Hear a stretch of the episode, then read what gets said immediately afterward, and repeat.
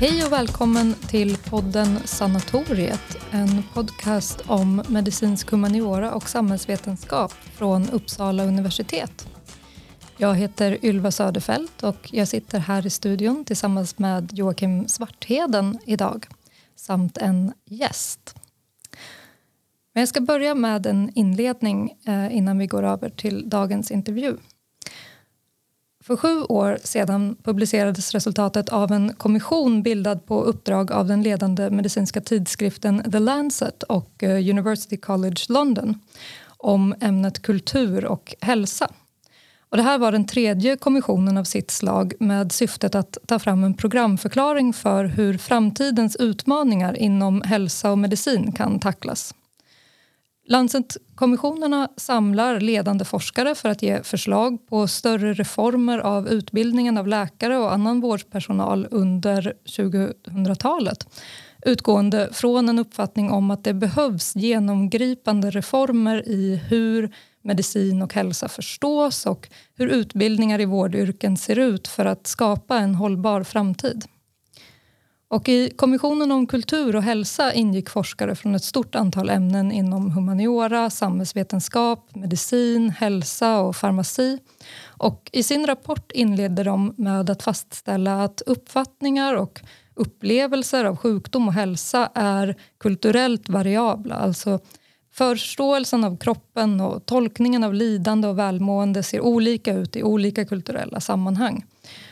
Och det här är inte särskilt revolutionerande utan det kan tolkas inom en konventionell ram där det finns en objektiv biomedicinsk hälsa och en subjektiv kulturell tolkning av densamma. Men författarna gick vidare från det här till att dra den logiska slutsatsen egentligen att den här uppfattningen i sig själv, alltså själva uppfattningen om att det finns en åtskillnad mellan en objektiv vetenskap och en subjektiv kultur i sig är en kulturell uppfattning. Så författarna uppmanade alltså inte bara till att skaffa sig kulturell kompetens som väl är det sammanhang där vi ofta hör talas om kultur och medicin. Kultur är i den här enkla uppfattningen någonting som finns utanför medicinen själv, ofta som ett hinder på vägen och oftast som något som de andra har. Här hos oss är det invandrare som har kultur eller det är globalt sett människor utanför västvärlden som har kultur som man måste lära sig om och ta hänsyn till. Men Lancet-kommissionen säger också att vi måste se det kulturella som en beståndsdel i medicinsk kunskap och praktik. Alltså att det finns en medicinsk kultur vars värden förtjänar att granskas och att kulturen alltså inte är något externt utanför medicinen. De här ställningstagandena är visserligen inte nya inom historia, inom sociologi och antropologi men att de lyftes fram på det här sättet i tidskriften The Lancet markerade en ny fas i medicinsk humaniora och samhällsvetenskap. En ny självbild kan man säga i fältet bestående i att vi inte ser vår uppgift eh, inom medicinsk humaniora som att hantera det som finns runt omkring medicin och hälsa utan att det kulturella och det sociala som vi sysslar med är helt centralt. Och genom det här erkännandet blev medicinsk humaniora också en del av diskussionen om hållbarhet inom hälsa och medicin. I dagens avsnitt ska vi prata med en forskare som ägnar sig åt hållbarhet och som har praktiserat också den här syntesen av socialt, kulturellt och medicinskt eh, länge. Mats Målqvist, professor i global hälsa vid Uppsala universitet. Välkommen Mats. Tack så mycket. Roligt att vara här. Väldigt roligt att ha dig här Mats. Men global hälsa, vad är det egentligen för ämne? Ja, det är en, det är en bra fråga. Eh, global hälsa är eh, kan man säga, ett ganska nytt ämne ändå. Eh, rent historiskt eh, så, så är det ett ämne som kanske började i slutet av, 20, av 00-talet. Eh, utifrån en tradition av internationell hälsa som i sin tur kom från tropikmedicinen. Eh, Tyckte det var bra du sa här Ylva om eh, kultur är någonting som är någon annanstans, någonting som är de andra som har det. Och, eh, global hälsa har ju sina rötter i det eh, och är också en reaktion kanske man kan säga mot det.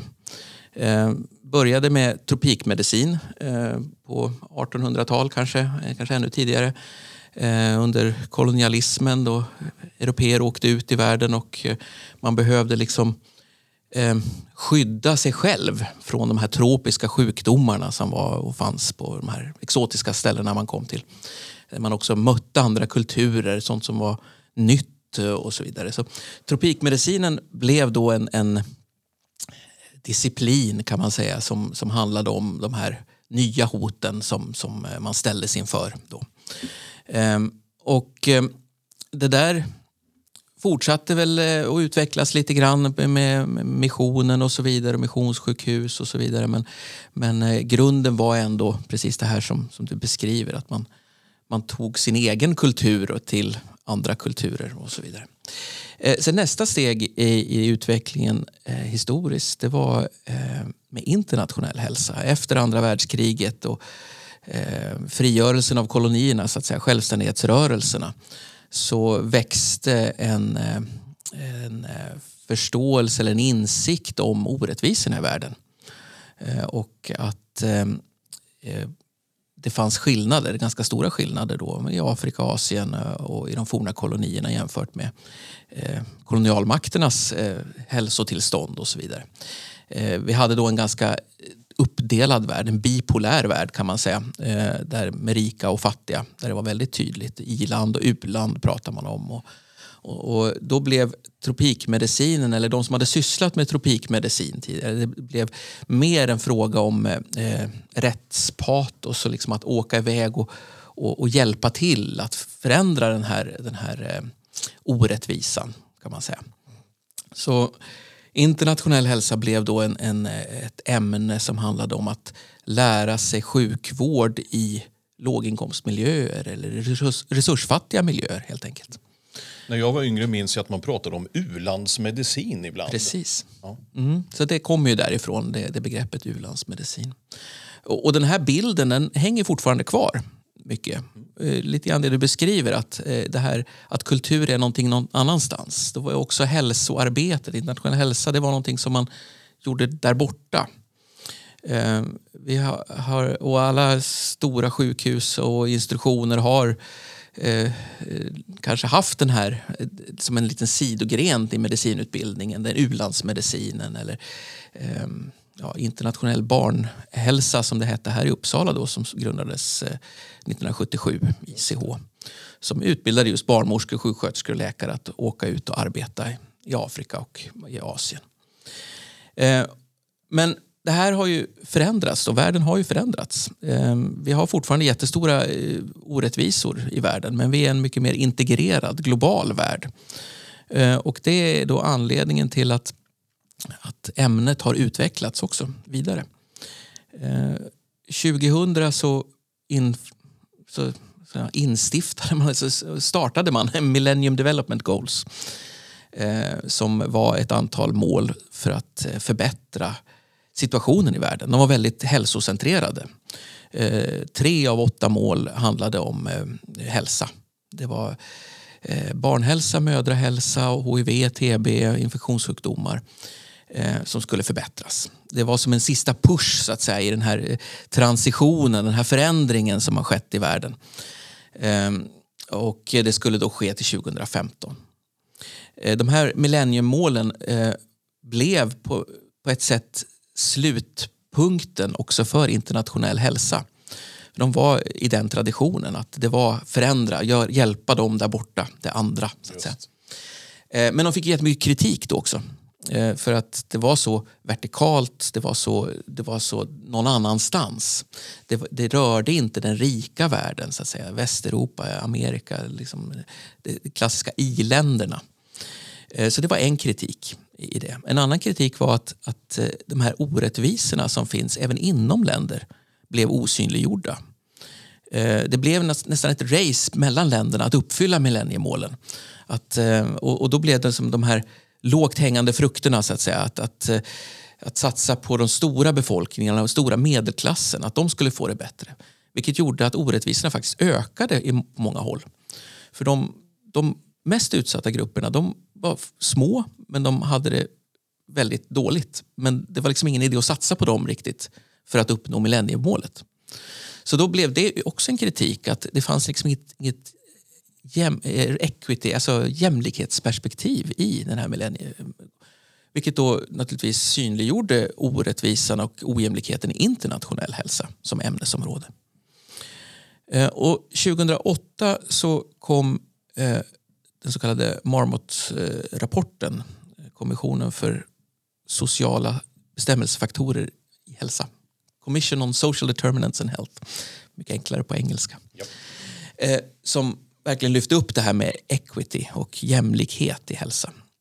och det blev på något vis startskottet för global hälsa som ämnesområde. och global hälsa bygger på de här två, två ben. Det ena är då det här social rättvisa i hälsa och utfall. Att även de mest utsatta, alla ska med som, som vi har hört i Sverige, ja. slogan. Liksom, eh, på global skala. Eh, och eh, så fanns det också det andra benet kvar från internationell hälsa. De här internationella eller globala hälsohoten. Eh, mer kliniskt orienterade delen av internationell hälsa, fast på en global nivå. Men förståelse av att vi hänger ihop. Vilket vi nu ser i covid-epidemin ganska tydligt. Det är ett, liksom ett typexempel på ett sånt här transnationellt hälsohot som, som man, man vill liksom motverka i global hälsa, som man jobbar med och försöka förstå eh, och så vidare. Men där har vi många andra också. Antibiotikaresistens är ju ett sånt till exempel. Eh, food security, alltså att man alla ska få mat. Det är en sån, miljöförändringarna idag är ju ett jättestort hälsohot. Både när det gäller ens livsförhållanden som sådana men, men också spridningen av nya sjukdomar och migrationsströmmar och så vidare. Så att man kan säga att global hälsa bygger på de här två benen eh, och är en produkt av en historisk utveckling, eh, får man nog säga. Eh, ett ämne med väldigt många olika schatteringar och väldigt många intressanta infallsvinklar. Om vi skulle hålla, hålla kvar det här, om vi skulle stå på det andra benet för ett slag, det som, som är just om vi pratar om globala hälsohoten, men, men jag antar att vi, vi pratar om de globala möjligheterna naturligtvis också på, på den medicinska fronten. Ett, det talas dagligdags i alla möjliga sammanhang om hållbarhet och hållbar utveckling av fullt naturliga skäl. Eh, sen så är vi inte alltid överens om vad det egentligen innebär och vi har kanske inte klart för oss alla aspekter utav hållbar utveckling. Eh, vad skulle du säga att hållbar utveckling är i ett medicinskt perspektiv? Eller om man så vill, vad har en, en med din bakgrund inom medicinen att säga om hållbar utveckling i allmänhet och ett globalt perspektiv i synnerhet? Ja, eh, hållbarhet eh, är ju också en väldigt stor och viktig del av global hälsa. Eh, jag nämnde millenniemålen förut. Nu har vi då de hållbarhetsmålen, eller Sustainable Development Goals, som är egentligen en, en eh, motsats till millenniemålen.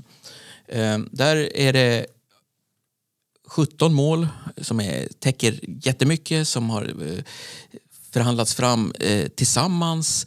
Hälsa är en liten del av det här, ett mål av, av de här 17 målen ehm, men det finns en, en förståelse om eh, ett mer holistiskt perspektiv. Eh, och det är väl det som är hållbarheten i, i det här utifrån ett medicinskt perspektiv. Och jag skulle nog säga ett hälsoperspektiv egentligen.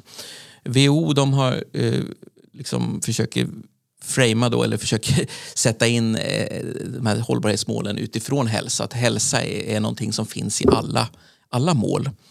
Eh, en förutsättning för alla mål.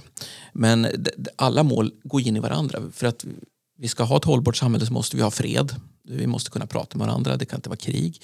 Vi, må, vi kan inte ha fattigdom någonstans. Eh, vi kan inte ha ojämlikhet. Det är liksom det som är idén också i global hälsa. Att de här två benen som jag nämnde förut, de transnationella hoten, där hållbarhetsutmaningen är ett, eh, liksom, ett övergripande mål i det här. De, de kan bara klaras av om vi har ett jämlikt samhälle. Eh, så att om ett ben försvinner så, så, så faller det det hela så att säga.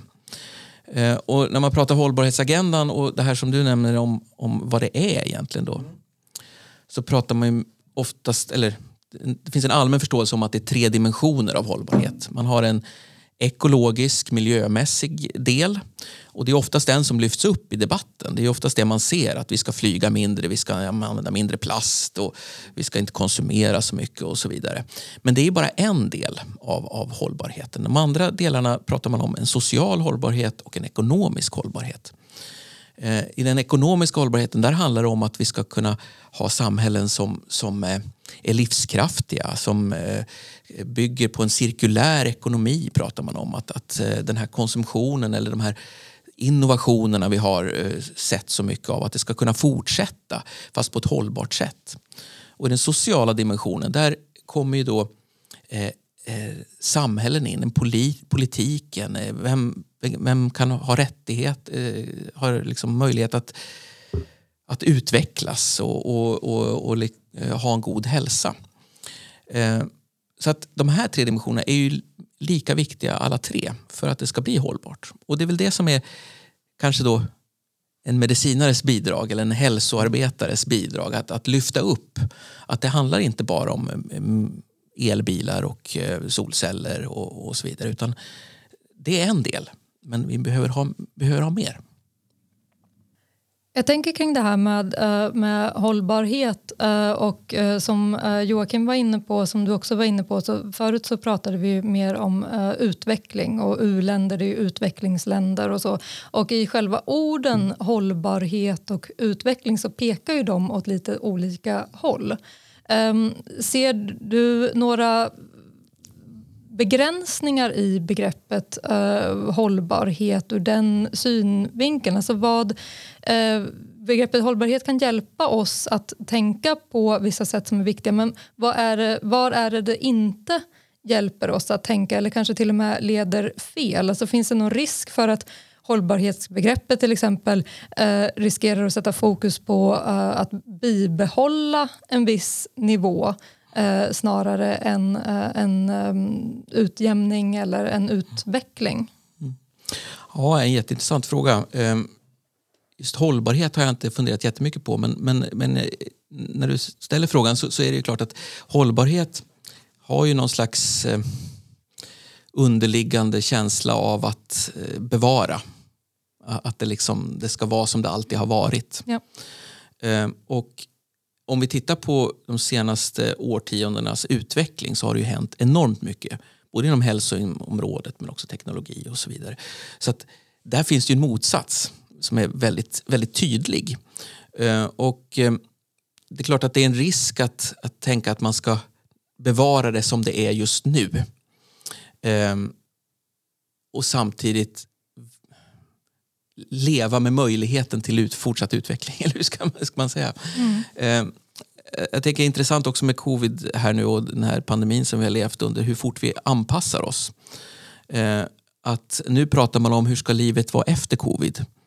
Och, och, folk blir oroliga för, oj, hur ska det bli då? Att vi är så väldigt, eh, vi gillar status quo. Vi gillar att ha det som det är nu. Och det är klart att hållbarhet då som begrepp talar ju in till den känslan ja vad skönt, då kan det vara som det är nu. Det är det jag ska sträva efter. att ha. Och, och det är klart att det kan ju ta bort eh, potentialen för vision ja. väldigt mycket. Mm. Och eh, jag vet att från eh, tidskriften Medical Humanities så kom det ut eh, nu under pandemins gång en eh, programförklaring om eh, det här uttalandet som har cirkulerat väldigt mycket om att när kan vi återgå till det normala. Mm. Eh, men från den här tidskriften så artikulerade man då att det normala var inte eh, tillräckligt bra. Eh, det här pandemin har ju på väldigt många sätt avslöjat också de ojämlikheter som finns eh, inom eh, hälsa globalt och även inom länder. Eh, inte minst i vårt eget land Sverige så har vi ju sett det. Ehm, så att eh, återgången till det normala kan inte vara målet. Och, och precis, att och vad är normalt? Finns det något normalt överhuvudtaget? Mm. Och, och det, det, tror inte jag att det gör. Alltså, speciellt inte idag när, vi liksom, när allting går så väldigt eh, snabbt. Och det här det var bättre förr-uttrycket. Jag menar det, det jo, samma sak. att jo, men det, det var nog bättre förr. Det var, då var det normalt. Nu är det så konstigt. Att, att leva med osäkerheten och ovissheten. Eh, det är, vi har ju väldigt svårt för det. Men det är ju där vi är, alltid ja. kan man säga. Eh, och, och, jag, tänker, jag jobbade några år i, i Swaziland i södra Afrika. Nu heter det Eswatini. Eh, ett eh, väldigt spännande land om man pratar kultur. Mm. Det kan vi prata en, en ja. länge om. Kanske ett annat avsnitt, inte vet jag. Men där fick jag mitt första råd jag fick av min chef får man säga, som hade jobbat där förut. Han sa att här gillar man status quo.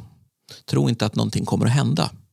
För det finns så starka krafter att, att hålla tillbaks i kulturen, i och just i Swaziland så, så samverkade väldigt många faktorer. Både politiska systemet, kulturen, ekonomin, allting för att behålla, bibehålla det man hade.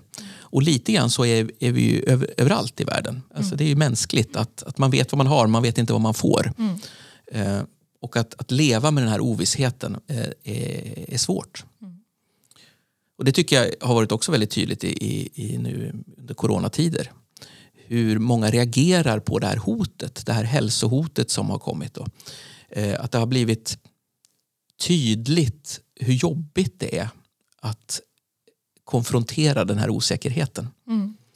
Um, om, vi jämför, jag menar alla, alla som har, har dött i det här det är djupt tragiskt naturligtvis och, och, alla dåliga effekter och, och så vidare. Men i början av pandemin att vi ska fortfarande komma ihåg att det dör 15 000 barn om dagen i världen. Mm.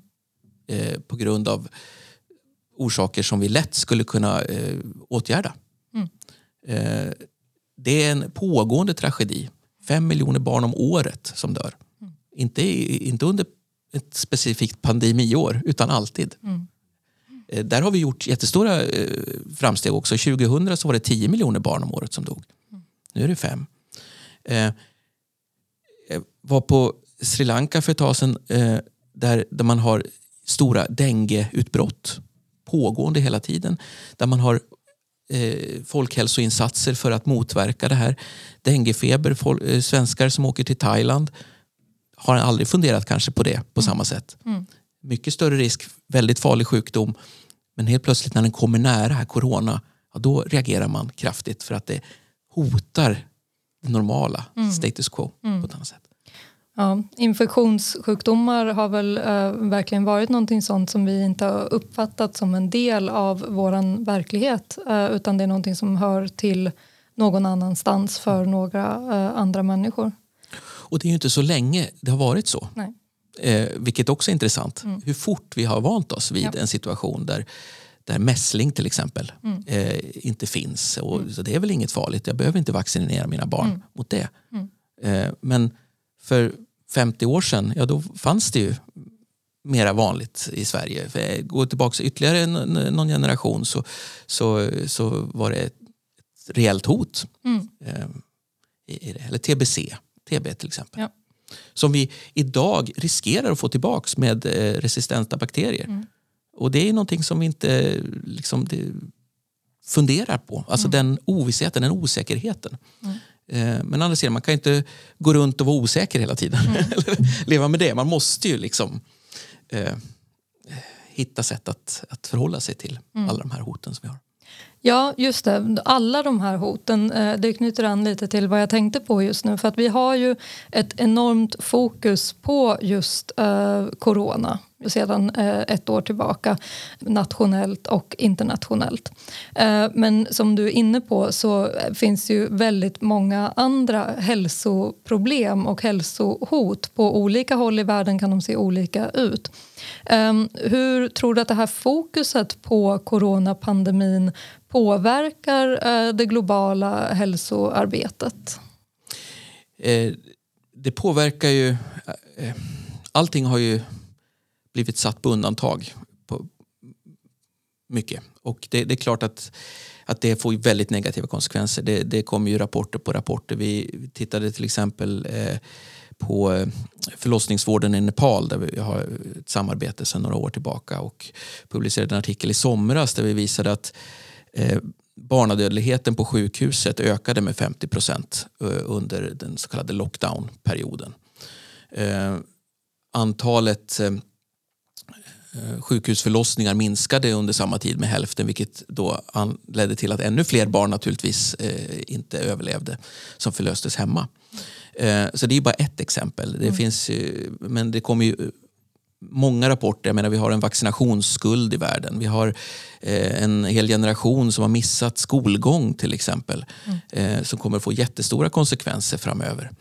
Eh, så att det här fokuset och hur världen har handskats med eh, den här nya infektionssjukdomen har ju fått jättestora konsekvenser mm. Eh, överallt. Så att, naturligtvis eh, mycket negativt. Men man kan ju också säga att, att det har ju skapat också en medvetenhet om eh, att vi sitter i samma båt. Mm. Eh, att vi måste lösa sådana här saker tillsammans. Mm. Eh, den här vac vaccinnationalismen man pratar om ju, blir ju helt befängd. Alltså det, alla börjar förstå att det här det går inte att, att vi sitter och, och, och håller på resurserna. Eh, för det påverkas, påverkar alla. Vi är tillsammans globalt. Så på så vis så kan det ju vara en, positiv sak. Mm. Om vi liksom kan motverka den här motreaktionen som vi ser också politiskt med, med ökad nationalism på många håll mm. Eh, runt om i världen mm. och stängda gränser och, ja. och sådär. Så att, man vet inte, vart, vart tar mm. det vägen? Ja. Och det är väl i och för sig då hela mänsklighetens dilemma. Vi har möjligheten att göra gott men vi har också möjligheten att hamna helt tokigt. Mm.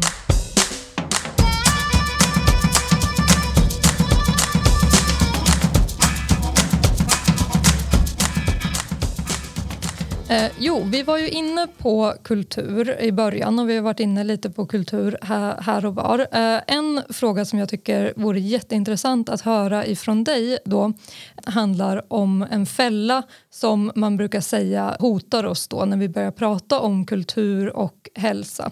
Nämligen då den eh, relativistiska. Alltså om vi tar det här eh, synsättet som jag presenterade i början och om vi erkänner den medicinska kulturen just som en kultur eh, riskerar vi då att hamna i att inte kunna ta ställning för eller emot hälsofrämjande eller skadliga praktiker. Och vad finns det för diskussioner där inom fältet global hälsa?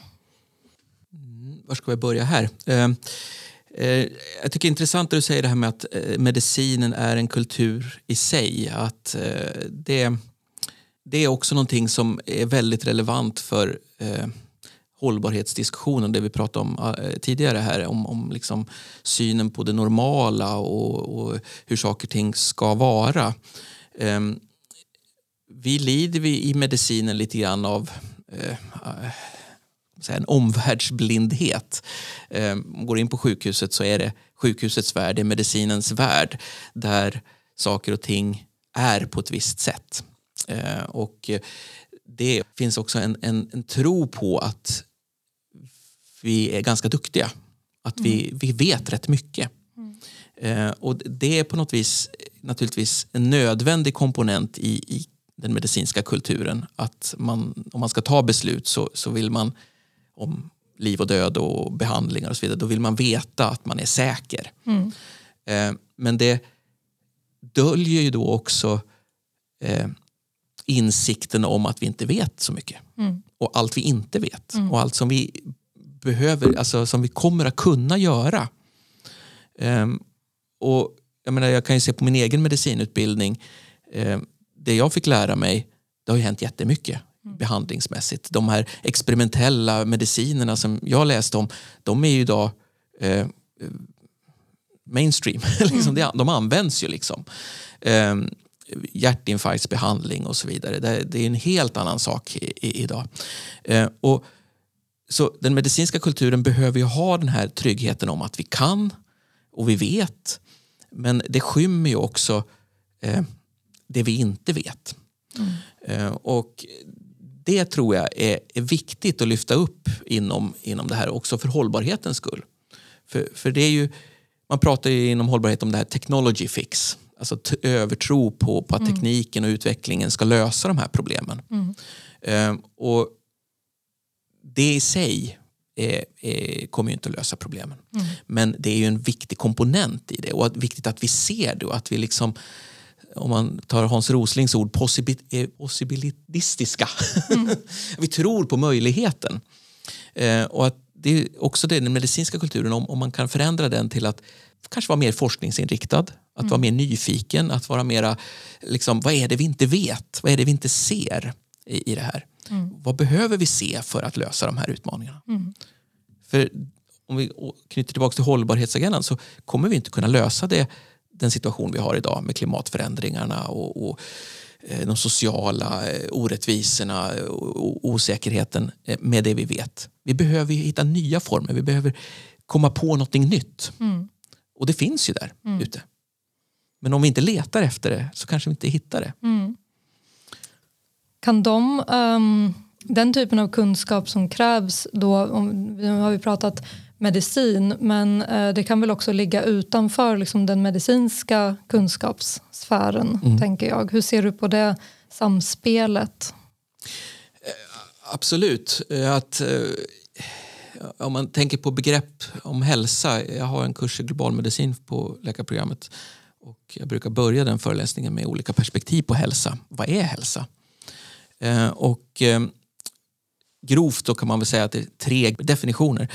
Dels kan man ha den medicinska som är kanske mekanistisk. Så den här liksom att, att man kan fixa saker och ting och, och det hänger ihop och det är liksom människan, maskinen. Liksom.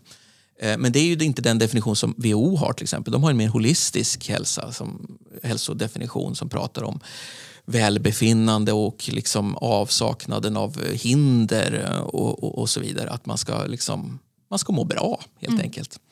Och Sen har vi en tredje, då, kanske ännu mer utopisk som handlar om, om eh, potentialutveckling och, mm. och att ta tillvara på att alla kan bli det de, de kan bli. så att mm. säga. Eh, och där har, där är det ju inte bara på individnivå utan det är ju väldigt mycket samhälle och, och uh, hur samhället är konstruerat. Mm. Då återigen jämlikheten kommer in. Ja. Vilka strukturer har vi för att faktiskt ta tillvara på all potential som finns?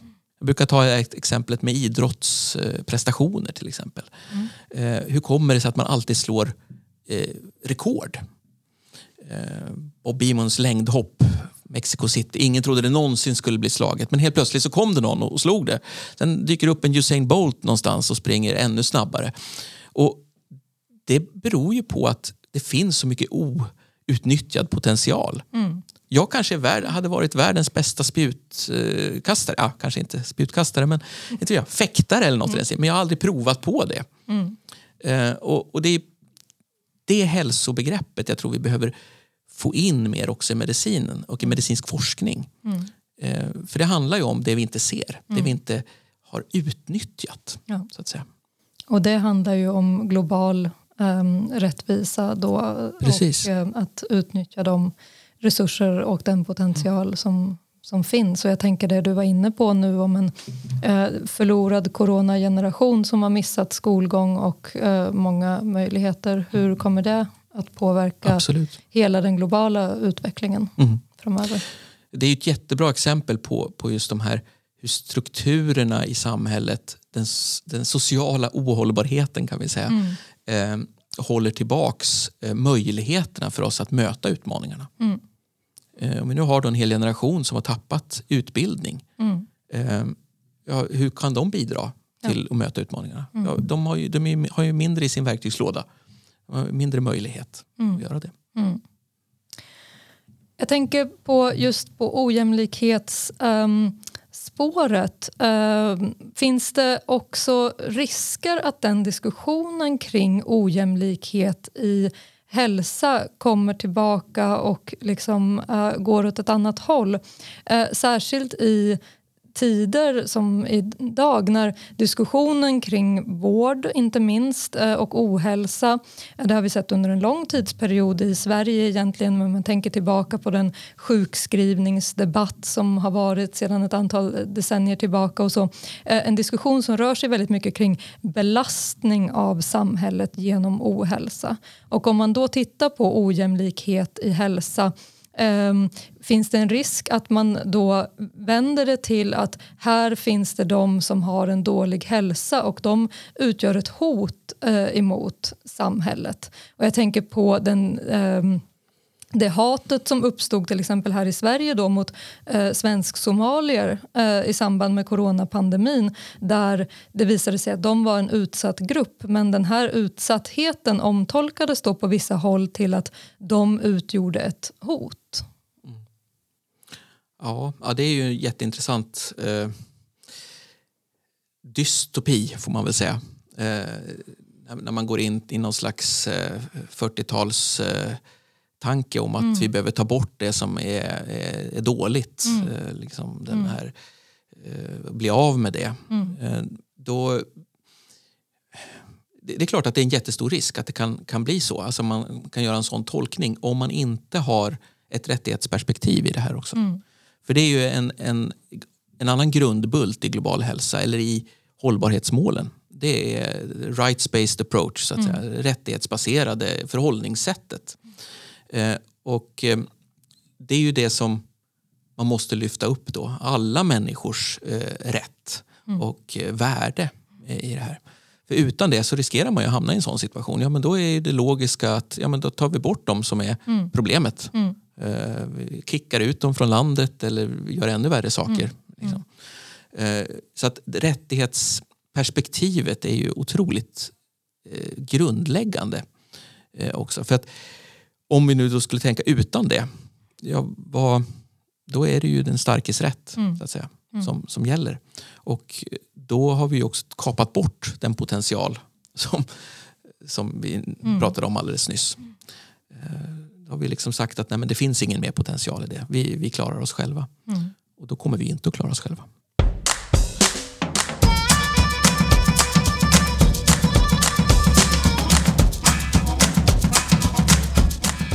Om vi uppehåller oss vid det här lite filosofiska infallsvinkeln överhuvudtaget kring detta. Du använder begrepp som rättighet, vi pratar om välbefinnande, eh, rättvisa och sånt. Det är väldigt centrala begrepp inom filosofin och som ibland tycks stå i samklang och ibland eh, är, blir är problematisk att kombinera. Åtminstone finns det väldigt olika uppfattningar om i vilken mån de kan och ska kombineras eller förenas. Om jag får ställa en liten tillspetsad fråga. Om vi pratar om god vård och jämlik vård. Skulle du kunna säga, finns det, kan det finnas god vård som inte är jämlik? Och kan det finnas jämlik vård som inte är god? Eh, ja, på den sista, vård som, inte som är jämlik men inte god. Det, det är klart att man kan ha en, en låg nivå på, på vården. Eh, om alla inte får vård så är det ju jämlikt. När du säger så så verkar det väldigt enkelt att åstadkomma dålig vård som är jämlik. Ja, absolut. Ja. Så, så kan man ju säga. Eh, sen på frågan då om man vänder på det, om det finns ojämlik vård som är god. Var det så du sa? Ja. Ja, det är ju så vi har det. Vi har ju väldigt god vård i Sverige. Men den är ju ganska ojämlik i ett globalt perspektiv. Mm. Eh, den här diskussionen vi har haft om eh, alltså, belastningen på sjukvården som är, har ju varit enorm under, under corona och, och IVA och, och, och, så vidare. Eh, det är också till stor del beroende på att vi har väldigt höga krav på god vård. God och säker vård, vilket vi ska ha. Vi har ju de resurserna. Men om man återvänder till Nepal då, så, och jämför. Här i Uppsala så har vi ungefär 3 500 förlossningar. Eh, med, och jag tror att, nu ska jag väl, får jag bli slagen på fingrarna, men kanske att det är 50 eh, personal, anställda barnmorskor som roterar runt på förlossningen. I sjukhuset i Nepal, det stora i Kathmandu, där är det är de 11 stycken och de har 22 000 förlossningar på ett år. Det är klart att det blir en helt annan vård. Eh, men om man jämför de här två inrättningarna så är det ju jätteojämlikt. Men vården här i Uppsala är ju väldigt god. Eh, alltså det, så att, ja, det är klart att det, det finns. Mm. Och den kan tillåtas vara god. Vi kan tala i begrepp om god vård trots att den inte är god överallt. Ja, För någonstans, riktigt. Nej, någonstans så krockar du lite grann med det här jämlikhetsidealet i den globala hälsan. I begreppet, jag uppfattar lite grann att Okej. i, i begreppet god vård eller en god global hälsa så ligger också att den är jämlik. Absolut. Ehm, Ja, okej, okej, då förstår jag vad du menar. Ja, för- eh, första reflektionen när du frågar, eller säger det på det viset det är ju det här också att eh, god vård är bara möjligt för vissa. För det är ju också en, en, en åsikt som ibland hörs. Att, eh, nej men, om alla skulle ha samma nivå i världen så går det inte. Eh, och den här hållbarhetsdiskussionen vi har om eh, antal jordklot vi konsumerar och så vidare och att nu i april så har eh, Sverige, eller när det nu är, Eh, använt sina resurser. Eh, och, och då blir det en diskussion om att nej, men vården kan inte vara god överallt och jämlik för att det har vi inte råd med. Och det är ju någon slags eh, minnes, eller vad säger jag, tankevurpa i det som knyter tillbaks till det här med utvecklingstanken och, och, och så. Ja, men ja, om allting görs exakt som det är just nu så skulle det ju inte vara. Men för att det ska bli så så kommer det ju inte att gå att det är som nu utan det kommer ju vara en, en utveckling, det kommer ju vara en förändring. Så att god vård i den bemärkelsen att, att eh, ja, säker och, och, och bra utfall och så vidare. Det är någonting som eh, kan finnas även om den ojäm, om, eh, även ojämlikt naturligtvis. Men vi behöver ju sträva efter att, att den ska, alla ska få del av det. Där kommer ju rättighetsperspektivet in då. Eh, Men att säga att den inte är god bara för att den är ojämlik, alltså det är ett, annat godhetsbegrepp i det. Den är inte rättvis då, Nej. kan man säga. Det. Eh, Och det är den ju inte. Nej. Men man kan ju inte säga att man kan ha en rättvis vård och en ojämlik vård. Det är ju det är liksom samma sak. Eh,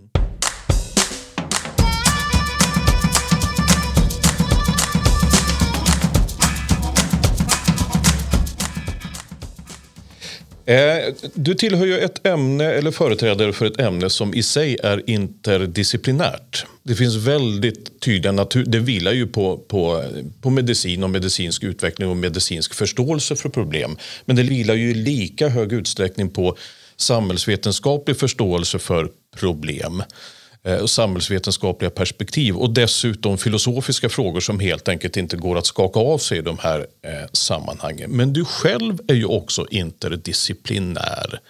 Du har ju själv både en läkarutbildning och en samhällsvetenskaplig utbildning.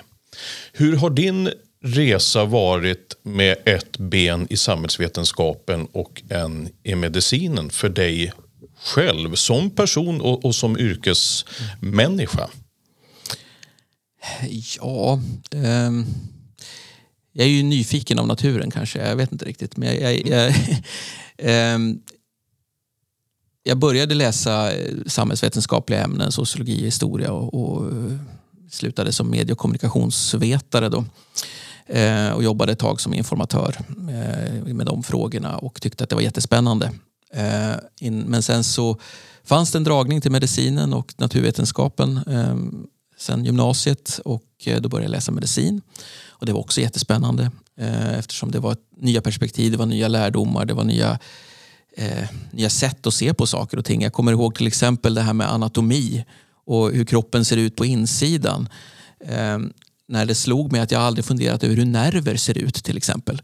Det var bara något slags luddigt eh, begrepp sådär om hur man kände. Men när man faktiskt fick se dem, då, då, då liksom, jaha, blev det som ny, ny kunskap i, i, i, i det. Eh, sen så, Hur ser nerver ut? hur ser nerver ut? Ja, eh, om man tittar på ischiasnerven till exempel. Aj, eh, aj, aj. aj, aj, aj, precis. Så är ju det en, som en tvättlina kan man säga. En tjock, vit, eh, seg sträng som man mycket väl skulle kunna hänga upp tvätt på. Eh, och det var ju inte min bild av nerver utan det var mer något diffust som fanns eh, i kroppen bara. Liksom, en känsla. Eh, så att det var liksom ett exempel på ett perspektiv som, som, som jag fick till del i, när jag läste den. Men sen så när jag började då intressera mig för global hälsa och ett internationellt, internationellt engagemang så att säga. Också sprunget ur den här internationella hälso, internationell hälsoaktivismen eh, och känslan av rättvisepatos kanske och viljan att åka ut i världen och göra gott som jag ser hos väldigt många läkarstudenter och sjuksköterskestudenter idag också. Eh, när jag började intressera mig för det så såg jag hur de här perspektiven gick ihop. Att eh, de här frågorna som, som jag då stötte på till, med barnadödlighet till exempel, att, att, att, så många barn dör, som var nytt för mig då, eh, ställde ju frågan varför? Hur, hur kommer det sig? Hur kan vi tillåta det här? Vad är det som krävs? Eh, och eh, mitt doktorandprojekt handlade om en implementeringsstudie som handlade om just hur implementerar man den här kunskapen? Hur får man till förändring? Eh, vi kan så mycket, även om jag nu har sagt att vi har väldigt mycket fortfarande att lära oss, så Poten kan vi väldigt... Potentialen är fortfarande stor. Potentialen är stor, men vi kan så mycket som vi inte använder. Um, vi pratar god vård till exempel. Vi, vi vet ju hur god vård ska utföras. Um, att barn dör i förlossning eh, eller under de tidiga, den första månaden i Sverige är ovanligt och en tragedi när det väl sker. Men det är ju väldigt ovanligt eh, i ett globalt perspektiv. Eh, så vi vet ju hur vi ska göra, men varför händer det inte?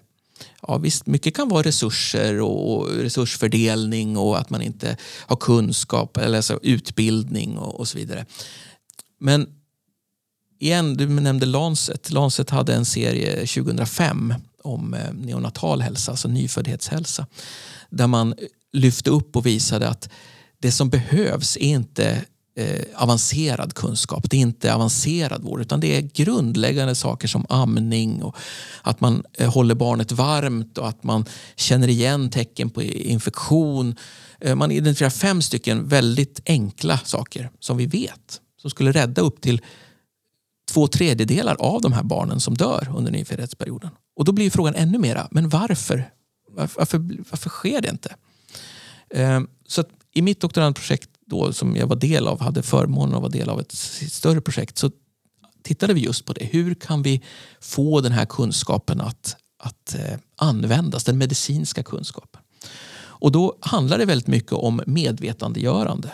Om att förstå vikten, att förstå sin egen eh, roll också. Eh, senare har jag funderat mycket kring det här med agency-konceptet. Att, att liksom, hur stärker man det? Hur, hur stärker man individernas känsla av att jag kan bidra till förändring. Att det jag gör spelar roll. Och att inom implementeringsvetenskapen så är ju det en grundbult att, att liksom jobba på. Det handlar egentligen inte så mycket om resurser. Vi har jättemycket resurser. Det finns jättemycket pengar i världen. Eh, se bara på coronaepidemin här. Vad de stödpaketen som helt plötsligt trillar ut på triljoner dollar. Eh, så att det finns. Men, men frågan är vilka val gör vi? Vilka val tror vi att vi kan göra? Och här möts ju då informationskunskap eller media och sociologi med den medicinska kunskapen. Hur förmedlar vi, hur kommunicerar vi ut den här kunskapen? Vikten av att göra rätt. Eh, du nämnde det här med hälsobefrämjande insatser förut. Det är det, är det också. Hur, hur kommunicerar medicinen ut det som man vet är evidens, det som man vet är, är bra för att det faktiskt ska, ska användas. Och det blir ju samhällsvetenskapliga eller humaniora frågor, kulturella frågor.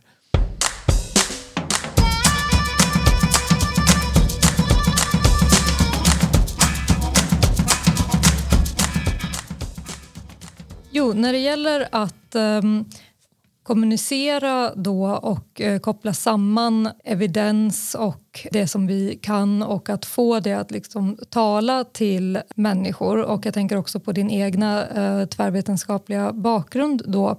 Eh, så har du skrivit en intressant artikel som jag skulle vilja veta mer om. Du har alltså skrivit en studie av jungfru Marias graviditet och du använder den för att närma dig och belysa reproduktiva hälsorisker.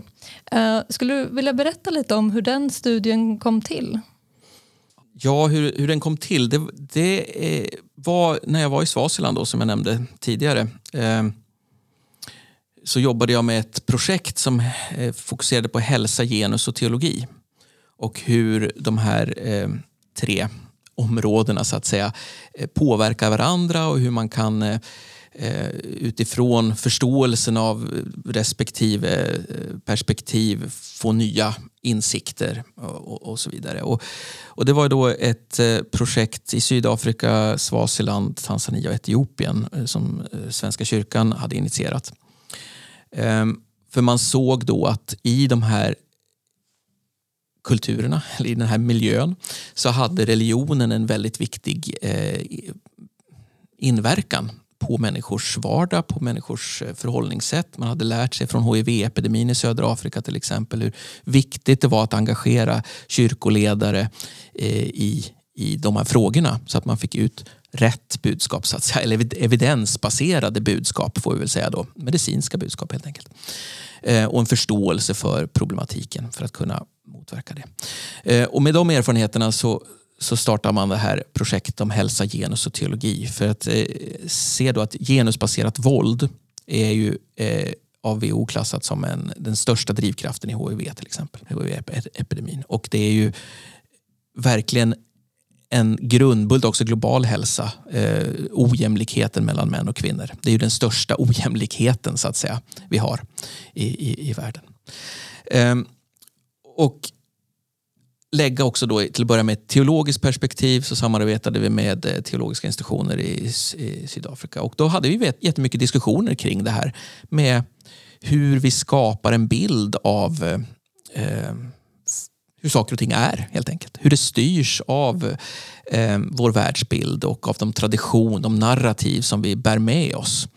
Eh, och då började vi diskutera kring just eh, eh nyföddhetshälsa och eh, berättelsen om eh, Marias, ja, julberättelsen helt enkelt, julevangeliet. Mm. och när jag började titta närmare på det så såg jag att här är ju, beskrivs ju faktiskt då i, i bibeltexterna väldigt många av de problem som vi har idag med förlossning.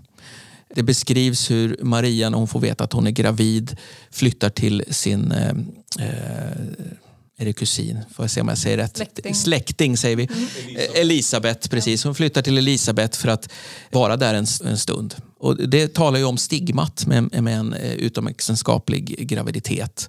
Eh, inte alls ovanligt att, eh, att eh, den typen av beteende är att man åker någon annanstans, kommer man tillbaka när liksom graviditeten är synlig och eh, det finns inte så mycket att göra. Man får bita i det sura äpplet så att säga. Mm. Eh, vilket får inverkan på mödravård naturligtvis. Eh, mm. förberedelser för förlossning.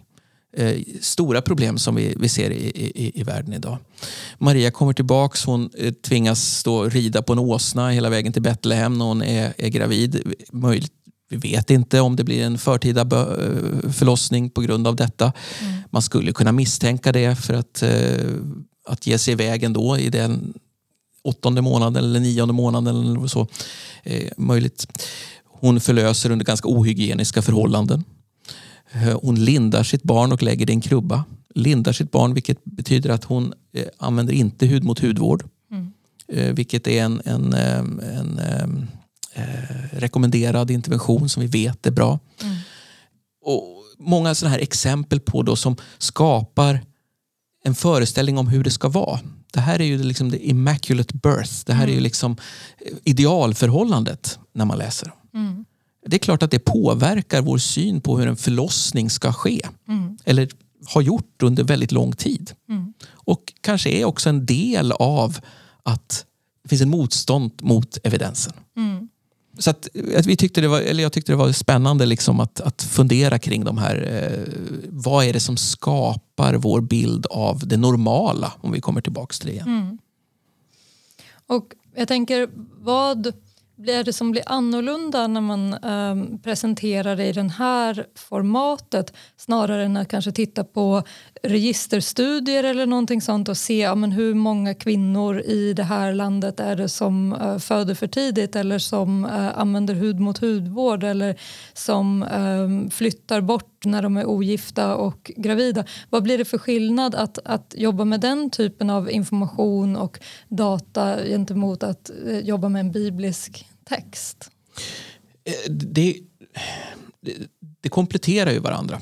Eh, datan och epidemiologiska studier och, all den kunskap vi har om hur, hur det ser ut är ju ett första steg att identifiera ett problem kan man säga, eller eh, ett missförhållande. Eh, sen så, nästa steg är ju att förstå varför är det så här. Och då finns det ju liksom olika typer av förklaringsmodeller. Inom mödra och barnhälsovården pratar man om the three delays model som är liksom tongivande om, om tre faser av, av försening eh, som, eller barriärer. Att den första fasen som handlar om att man inte förstår kanske allvarligheten i en sjukdom. Man eh, kan inte ta beslutet att söka vård. Att, att man kanske inte förstår betydelsen av mödra hälsovård i det här fallet. Då. Och sen den andra eh, eh, förseningen eh, från att man har bestämt sig till att man kommer till sjukhuset. Där har vi Maria rida på en åsna. Det tar ju väldigt lång tid om hon nu hade varit på väg till ett sjukhus. Och sen den tredje, tredje där att liksom förseningen till att få bra vård när man väl kommer till sjukhuset. Eh, väldigt mycket vårdkvalitet. Så det är ju liksom ett mer samhälleligt perspektiv på att förstå den epidemiologiska datan och, mm. och, och, och, de missförhållandena som vi ser och de problem vi ser. Nästa steg så att säga, det är ju att gå in på ja, men varför eh, förstår man inte, eller var, vilka hänsyn har man när man ska ta beslut om att söka vård? Eh, vad är det som styr det? Eh, och här kommer ju kulturen väldigt mycket in. Vilka kulturella föreställningar. Eh, inte bara vilka föreställningar om vilken vård man, vilket bemötande man kommer få i vården. Men också förståelsen om sjukdomar i sig. Um, vad är farligt? Vad är inte farligt? Mm. Vad är normalt? Vad är inte normalt? Mm. Så att titta på en bibeltext då, som i det här fallet är, är ju ett, ett kulturstudie kan man säga, en kulturanalys. Mm. För att försöka förstå vad är det vi vad är det som driver eh, föreställningen om, eller som driver besluten, så här, mm. bakomliggande föreställningarna kan man säga.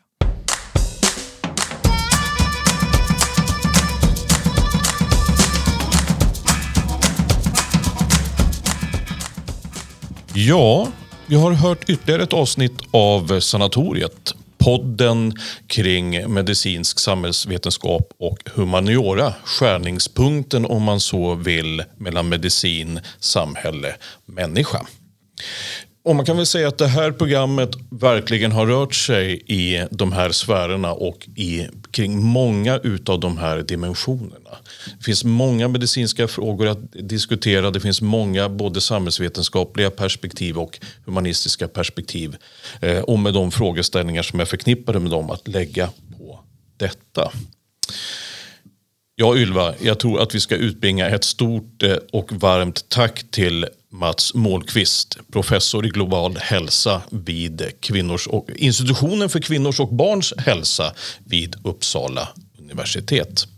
Ja, stort tack Mats för att du ville komma hit idag och vi hoppas att uh, få tillbaka dig i podden i framtiden igen för att prata mer om de här frågorna. Mm, tack för att jag fick komma och jag kommer jättegärna igen.